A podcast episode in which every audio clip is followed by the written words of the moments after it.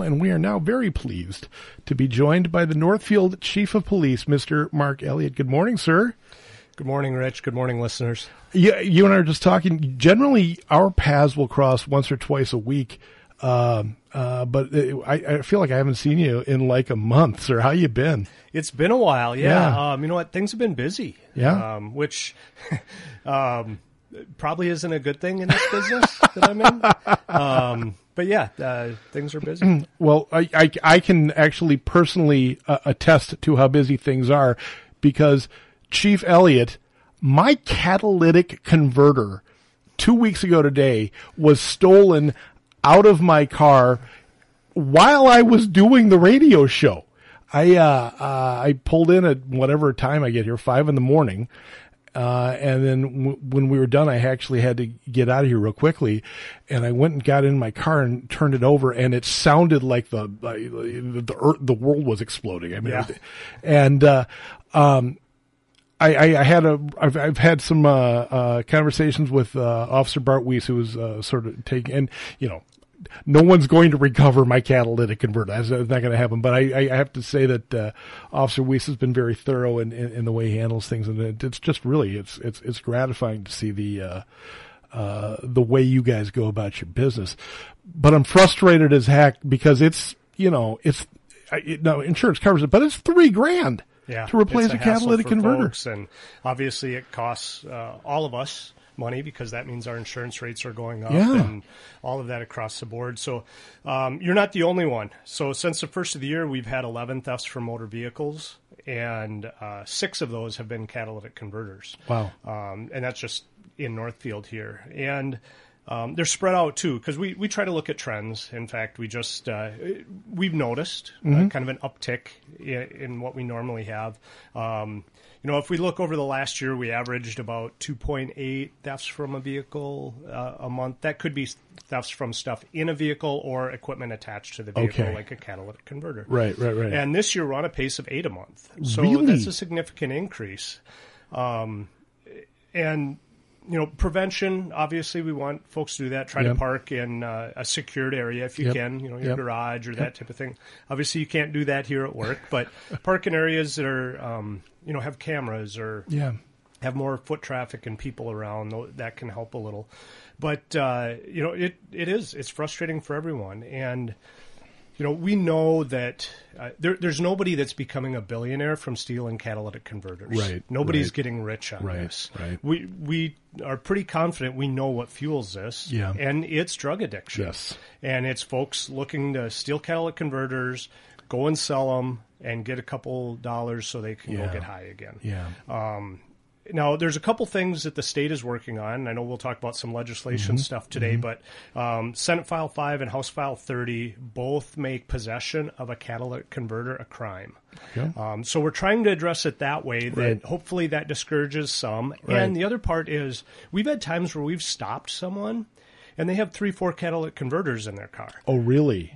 Yes. But we don't know where they came from, right. and th- it's not always in the community where they were stolen from. Right. You know, they could have right. stolen them. You know, in I, well, I know one of them we had uh, last last year. Faribault had stopped a car, and a guy had several of them in there. One of them, uh, just that same night, we had taken a report from here okay. and we're able to match that up. But oh, a lot of times we're not able to determine where they came from. So right. if we make the possession itself of them a crime, then that can help law enforcement officers and trying yep. to stop some of that yep. and having a reason to arrest and investigate further right. as to why that right. person has catalytic right. converters. It just feels devious and insidious. What's, yeah. what's, what's happening? So you know the other side of that though, there's something that uh, we'll be rolling out here within Rice County um, shortly, and that is a police-assisted recovery and diversion. Yeah. Um, so getting folks right into treatment that we're having contact with. Right. Um, because we know that a lot of their theft crimes are related mm-hmm. to mm-hmm. Um, drug use. Yeah. And if we can offer free treatment for folks and get them there, that's right. really a positive right. thing. So in the next couple months, you'll hear uh, about that. We're going to kick off the program here in March, and uh, it's all part of a federal grant that right. we applied for with Rice County yep. and received a million dollars over three years from Bureau of Justice Assistance. Fantastic. So yeah. some good ways for uh, trying to get help for some folks out out there Yeah, and yeah. move in the right direction. you and I talk quite a bit uh, about the, the mental health uh, aspect of, of your job and, and, and, and how you guys uh, approach that thing and and it's um, it's really I mean I, I tell you this all the time it's just really good to see uh, the so- society is identifying mental health uh, as the the issue it, it has always been Right. but it's Normalizing that conversation. exactly exactly And it reduces stigma too. oh it Um, absolutely you know, does Where it used to be someone had mental health issues, where Right. it's like, oh, there's Right. something wrong with them, and Right. it's like, no, they're just like the rest of us. exactly I um, and it's good that we can just talk about that more openly now. Right. I, I struggle mightily with depression and anxiety, and I'm I'm not afraid to tell you that. I'm not afraid to say that on the radio. It's because there's a lot of us out there that do, Yep. and it's it's. Uh, I'm glad the conversation's coming back around like this. Yeah. Anyway, um, Matt Hillmann was uh, superintendent Northfield superintendent. Uh, Matt Hillmann was uh, in here on Tuesday talking about the. Uh, uh, the uh, the school resource officer program that uh, you guys uh, have just renewed for another year. Is that right? We did. Uh, well, we do it on an annual basis. Yeah. We didn't do it at this meeting, but what we try to do, um, yeah, Superintendent Hillmann and I talk on a, a pretty regular basis, Yeah, I would think um, so. just because some of our work overlaps, and um, and we're just both pretty active in the community, so we end up running together Right. and being on committees Right. and that type of thing. But um, yeah, our school board presentation was just to kind of bring the school board up to speed. They we try to do that annually. They've got some new members on the board this year, so we want to make sure they understand. And I don't want to rehash everything he said, but what we really covered was it's a partnership, a partnership in safety, security, trust, development of the students. Yeah. Because you know, I mentioned it there that, uh, that you know our children in our community, they're our future Yes, they are. and uh, I don't want to go all Whitney Houston. We'll talk about the list later, but um, we'll get there. you know it, they are, and so it's important to invest in them, Right. and it's important to provide schools that are a safe place for learning. Mm-hmm. I mean, we don't have to look too far. We can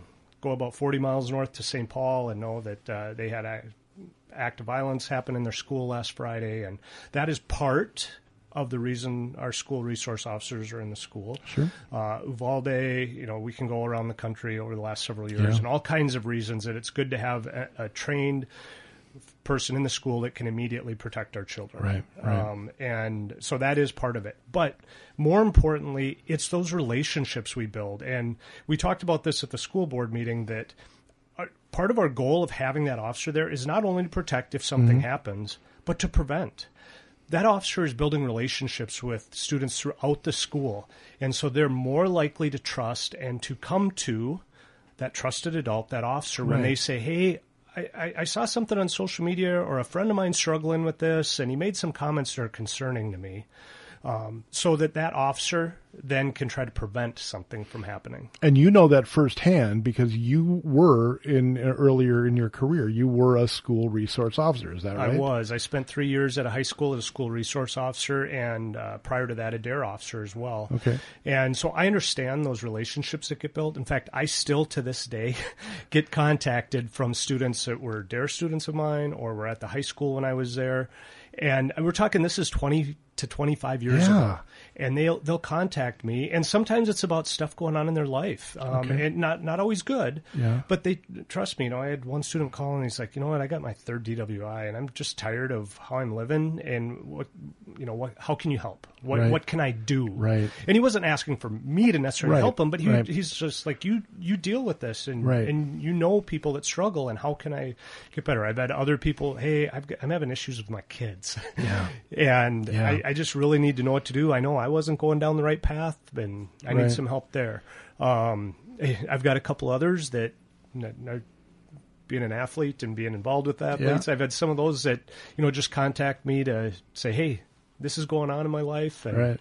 uh, I just wanted to chat about it. So I it really is relationships that are developed. And then here in Northfield, we have a third of our department that are Northfield High School graduates. I didn't realize it was full of that many. That's yeah, great. Yeah, so we have a third, which every community doesn't necessarily have that. Right. And um, I'm not saying all of our officers should be. I mean, it, it's good to have a, a mix of folks. Yeah. Um, but Yeah. it is kind of nice having that. And so being in the schools also means that we can maybe develop some future officers. Yes. They see, they interact with that officer. It's a positive experience, and it influences them that maybe that's a career path I want to take. Yeah, yeah. Do you? You and I are roughly the same age, and I, I when when I was in high school in the in the mid '80s, um, the the student resource officer was um, uh, the school resource officer, I should say, uh, was introduced into my school while I I think I was a junior in high school. And there was there was a little pushback back in those days about why why are you putting a cop in in in, in school?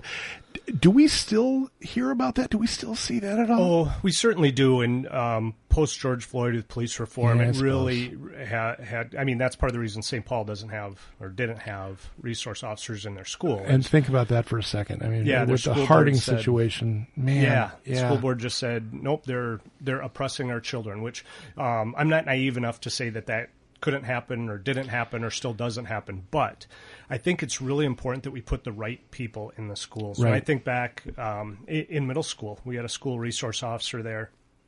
And he was influential in me going into policing. Is that right? and he, I, I can easily say, probably the nicest man I have ever met. That's fantastic. So, you know, back then I've got to look back at the chief there and he's, I say, hey, he did a wonderful job of selecting the right person for that job. Right, right. Right now we have uh, Officer Gabriel Crombie that's in our Mm-hmm. schools who has a background in social work and youth ministry. Yeah. And that is someone I want in my school. Right. Um, Absolutely. he understands just talking and chatting with people. And his youth Yeah. ministry was focused at middle school age kids, as we all know, can be a difficult time for kids. Oh, yeah. You know, as they're you know maturing, they're kind of in that you know in between adult and child, and they're figuring things out and all of that, and it can be kind of awkward. So having someone that kind of understands that and has worked with people that age, I think Yeah. is is a bonus for us. Do is there is there a time? I don't know, I don't know limit. I mean, do do do officers rotate out of that just because it's time for somebody new, or or Yeah, each department handles that differently. It's my philosophy. It's good to rotate Okay. folks so they don't get in all of the jobs that we have here in Northfield. Sure. And also, our department isn't that big. I mean, we're 25 officers top to bottom Yeah. right now, and so just giving opportunities to people to do something other than just work in patrol or just do investigations or just an SRO. So Yeah. um, you mentioned Bart Weiss, and he, he Yeah. was our SRO for about five years. He was. And he was doing a wonderful job. And the only reason I moved him is I wanted to give someone else an opportunity Right.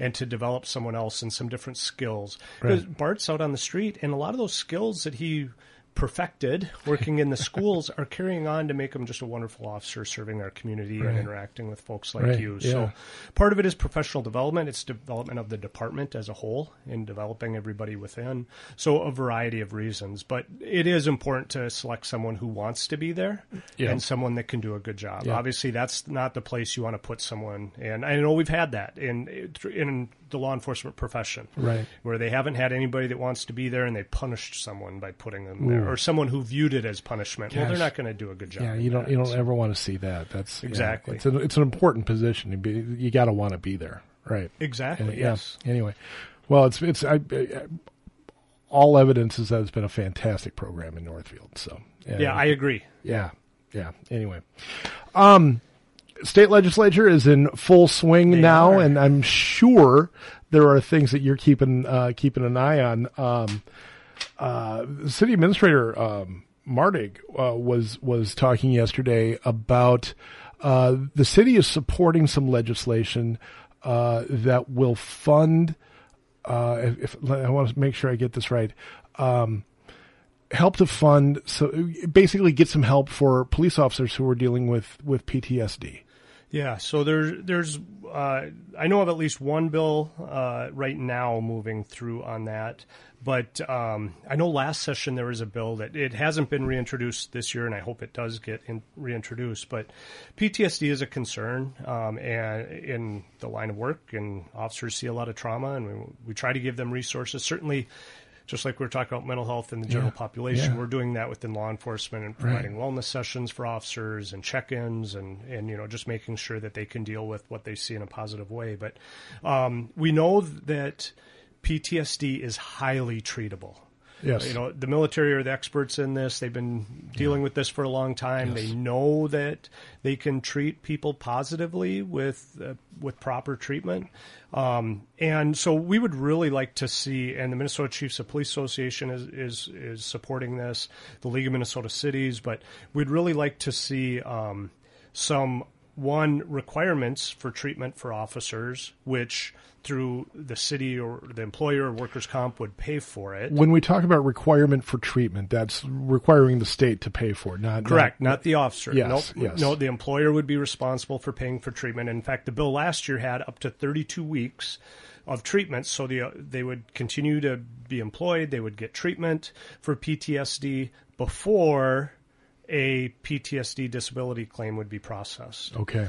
Um, again, because we know this is highly treatable. Yes. And if we can treat it and get that officer back Right. so that they are living a healthy, productive life, so they're working for us. I mean, we've got officers with a lot of experience and having been successfully treated for PTSD, man, what a great resource to have out on the street to interact with folks that are struggling, to help other officers. So we'd really like to keep those folks employed. And unfortunately, our structure laws right now is almost like we're throwing them away Yeah. we're we're we're giving them a, a disability retirement and saying good luck to you, and uh, that really doesn't seem like a good way to care for them no. or care for our community. No, so it's not what we have done. Well, Frank, I, I'm still of the opinion that we're not doing enough for our veterans either. But, um, you know, you, you think about PTSD in terms of generally the military, first of all.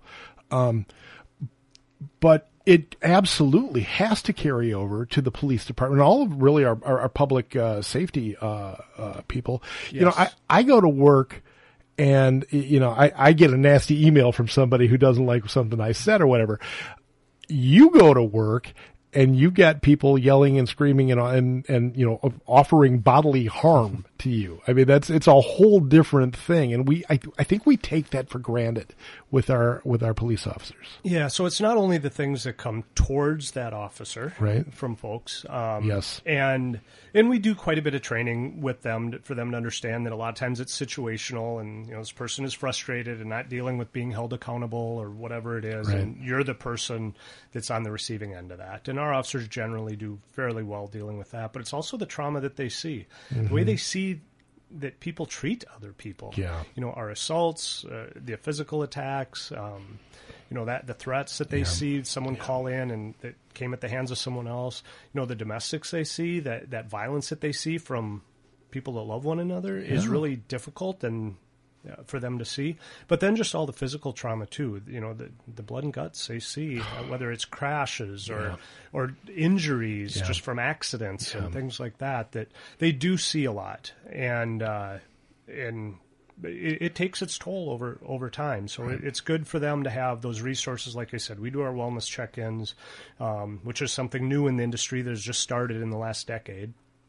Um, and most departments are moving that way and doing that now, but it, it allows them to process in positive ways Right. this trauma that they see, and so that they, um, you know, can as best they can normalize or understand that their reactions are normal and that it's not odd to have sleepless nights after things like this and productive ways to try to reduce that. Yeah, I, I, I think most people know that I, I used to be a bartender at Imminent Brewing, and and uh, I've made uh, uh, I've I've got a bunch of friends that are have been either in or retired now from law enforcement, and a couple of of my buddies. I remember one guy uh, coming and telling me that uh, uh, that day he had in Dakota County there had been a, a head-on uh, car collision, and a family of five uh, was in one of the cars, and the father who was driving had died, and it like it just the the trauma that the rest of that family was dealing with at that moment. It, he said it, it it it shook him right down to, to to the soles of his feet. And you know, we you and I also have a, a mutual friend who uh, came in one day. He had been uh, he was a Bloomington cop, and he had been he was one of the guys that deal dealt with the uh, the Mall of America when that horrible situation happened, where the one guy threw a kid over the balcony. Right. Man. The things you guys see, the things you guys have to deal with, you just, we, we take, I- I'll say it again. I mean, we take police in the society for granted so badly. And, uh, uh, it, it, it, I'm, I'm glad to see that there's, there's at least legislation that at least somebody is, uh, uh, throwing something out there that's like, hey, let's take care of the cops. Yeah, yeah, no, I agree. Um, I think we're trying to move in the right direction there. Yeah. Um, we want to care for our caregivers in our community. Exactly. And so, uh, yeah, we're definitely moving the right way. Right. Uh, legal weed. That's coming, man. I'm pretty sure it's coming. Um, what are you, uh, what are you watching there? You know, really watching it, well, primarily from a public safety standpoint on it. Obviously, um, the bill that we have in front of us is talking about over 21, uh, so similar to tobacco, similar to alcohol, and, and that type of thing. And of course, um, we live in a, a country of freedoms, and we want people to be able to um, live their lives as freely as possible. Um, but when it affects other people, that's when public safety, Right. you know, steps in there Right. and gets involved. So we are watching um, those bills, House File 100 uh, in the House. Um, and you know, I'm still trying to figure out why they didn't number it House File 420. I, I suppose they go by that when they were introduced. You know, I suppose, to get it in early. Um, would, and I would, Senate- I would have been a little too cheeky, I think.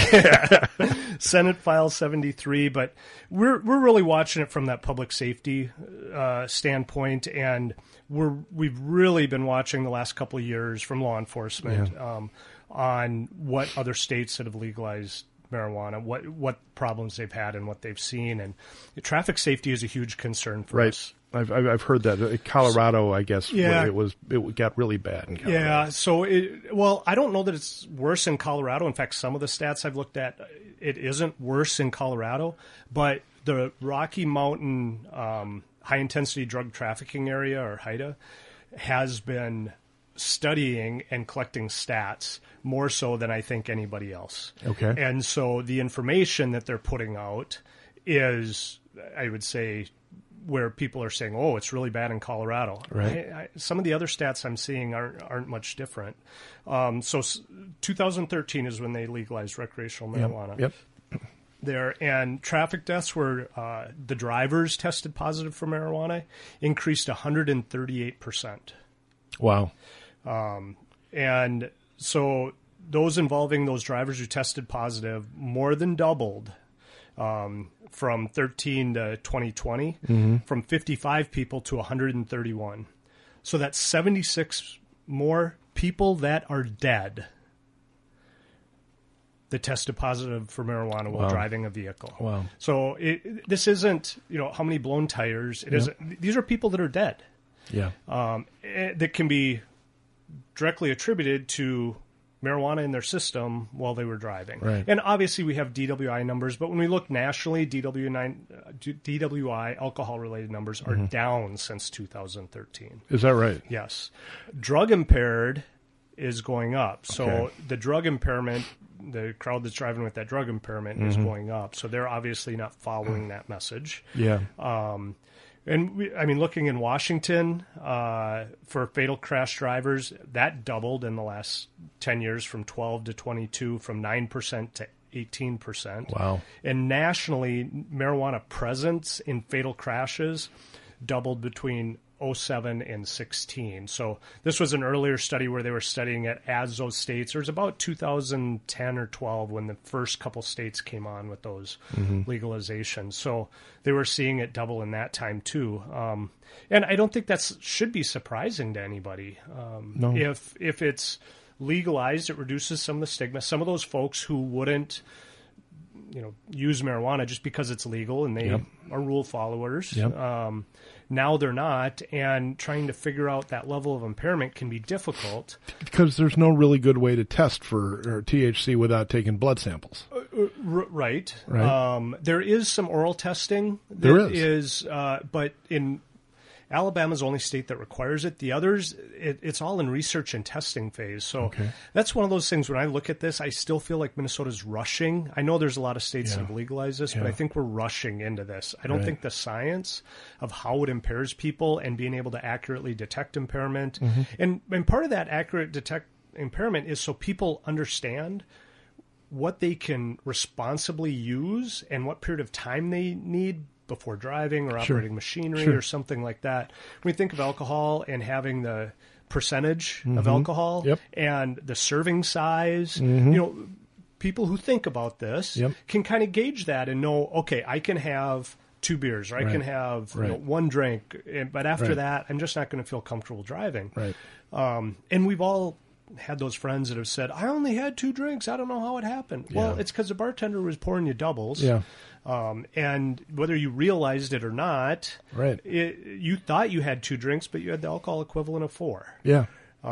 So, That's an irresponsible bartender, by the way. I would like well, to say. no, no I, I'm not saying it's not, but Right. you're telling me that people aren't going to be getting No, no. marijuana and they don't know Oh the, no, d- absolutely. Yeah, the yeah. content. So, How's it been going? Uh, you know, we Minnesota legalized Delta Nine THC and and edibles in July last year. What what have you seen since then? yeah. Like- so, um, we've had many medicals okay. related Really? to people uh, paranoia, Yeah. um, not feeling well generally Yeah. after ingesting and stuff like that. So we've had many in town and related to taking THC. Now, um, some of those, because they've had the product after, Mm-hmm. or, or still some of the product there, is not legal.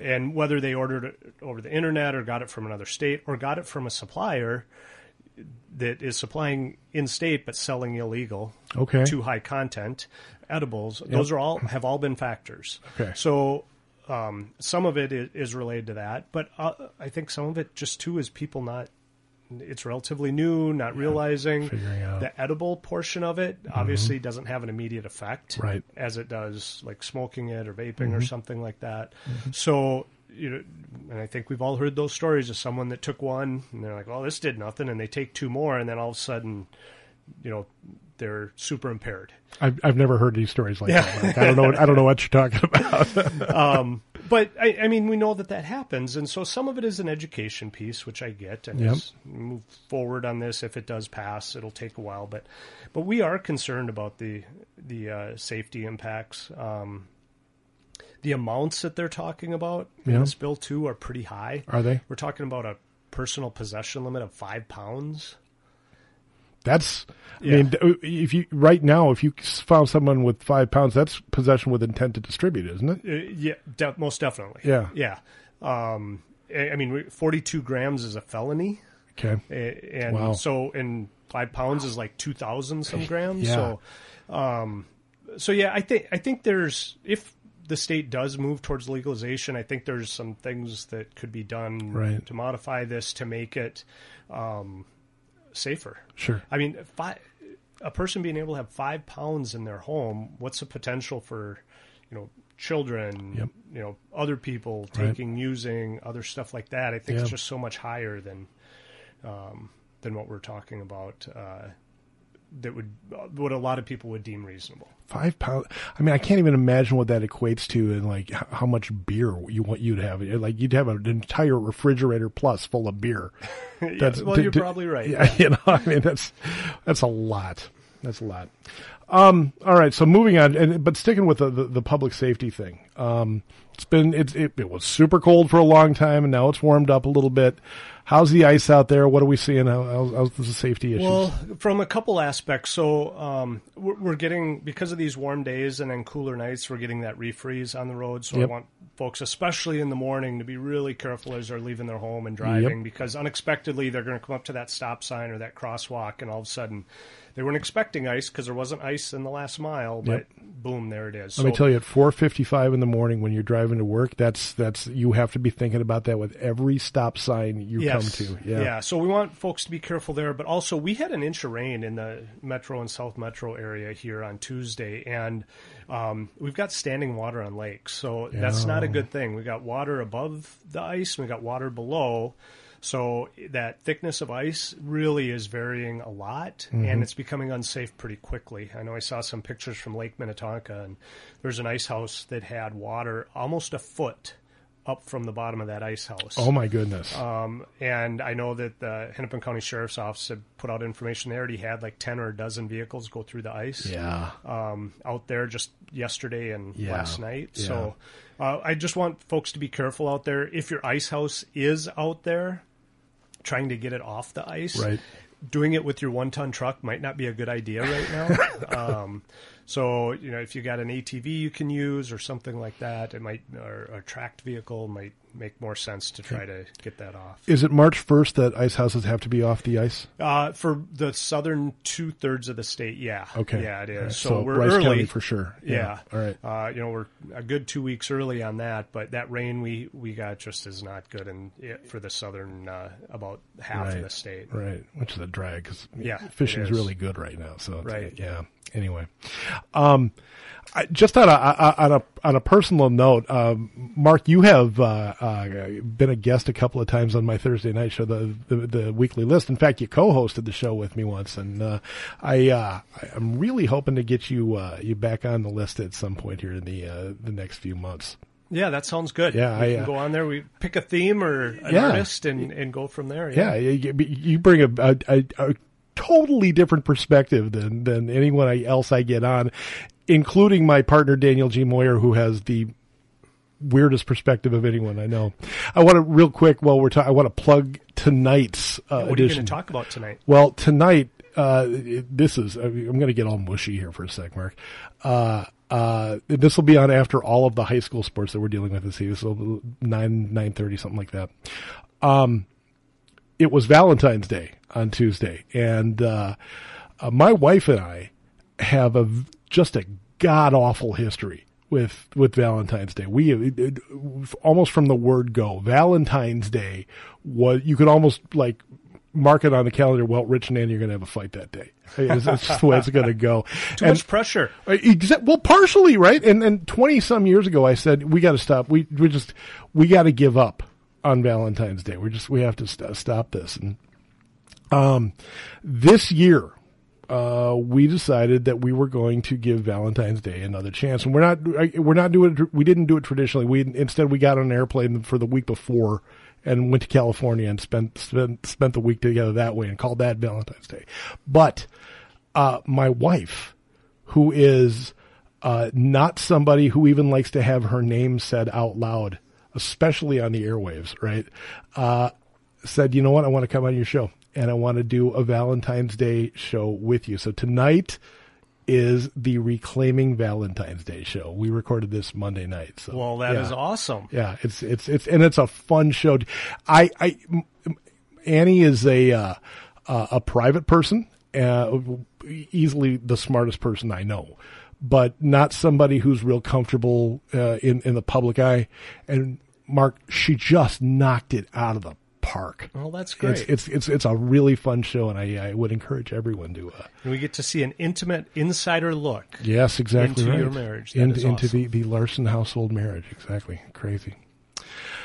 Northfield Chief of Police Mark Elliott, you've given us 35 minutes, and I could not be more grateful. Thank you very much for, for doing this, and we uh, we always appreciate you coming around. I, as the news director, I always appreciate you because you always give me a couple of good stories to work with for, for the news. But uh, it's always good to have you here, man. Well, thanks, Rich. It's always good to come in to talk to you or talk to Jeff and uh, share some information to uh, the listeners out there and Yeah. um, let them know what's going on in the community and how they can uh, help keep our community safe. All right, all right.